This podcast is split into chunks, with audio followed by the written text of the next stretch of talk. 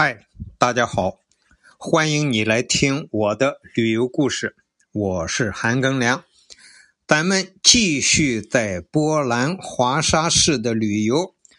在华沙的旅游啊，也都讲的差不多了。华沙的主要景点基本上都讲完了，现在再讲一个小景点，叫圣约翰教堂。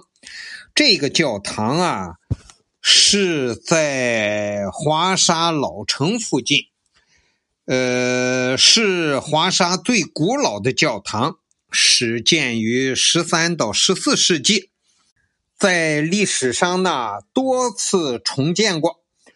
在华沙起义的时候，就一九四四年二战那个时候，呃，华沙起义失败之后呢，这个教堂被德国军队摧毁。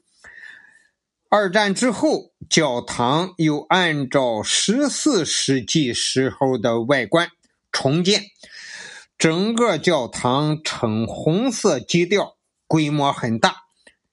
外墙的立面是红色的，但是中间那个屋山那个山形的地方呢，是竖着的红条和米黄色的条相间的这么。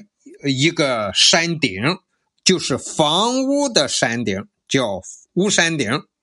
在入口左侧的穹顶下，安放着许多的墓碑和石棺，有历任的大公，有作家贤凯维之，还有总统纳鲁托维奇的石棺。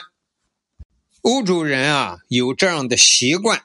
就是把著名的人物装在石棺里，安放在著名的教堂里。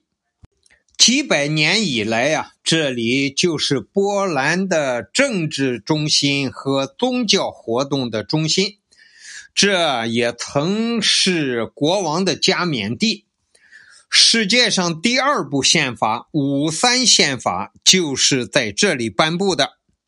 这个建筑啊，从远处看到啊，一看就是很豪华的建筑，和它四周的建筑不一样，很不一般。但是呢，它那个街道太窄了。我前几集讲华沙老城的时候讲到，它那些窄的街道就四五米宽，呃，你退到墙边儿也照不了这个房顶。所以我在网上搜别人拍的这个华沙圣约翰教堂的照片，也都是仰角很高的那种。这个圣约翰教堂呢，是华沙总教区的主教座堂。这个教堂也是华沙的三座主教座堂之一，呃，已经被列为世界文化遗产名录。另外两个呢，就是圣十字教堂和圣马丁教堂。在这个圣约翰教堂旁边啊，和它并列的还有一座叫耶稣会教堂，但是那个教堂的规模明显的小于圣约翰教堂。欧洲人盖教堂并。还摆着要盖两个，我们也不知道其中的原因是何故。现在呢，这个圣约翰教堂被称为是波兰的国家万神殿。好吧，今天给大家讲的是华沙的圣约翰教堂。感谢你的收听，咱们下集再见。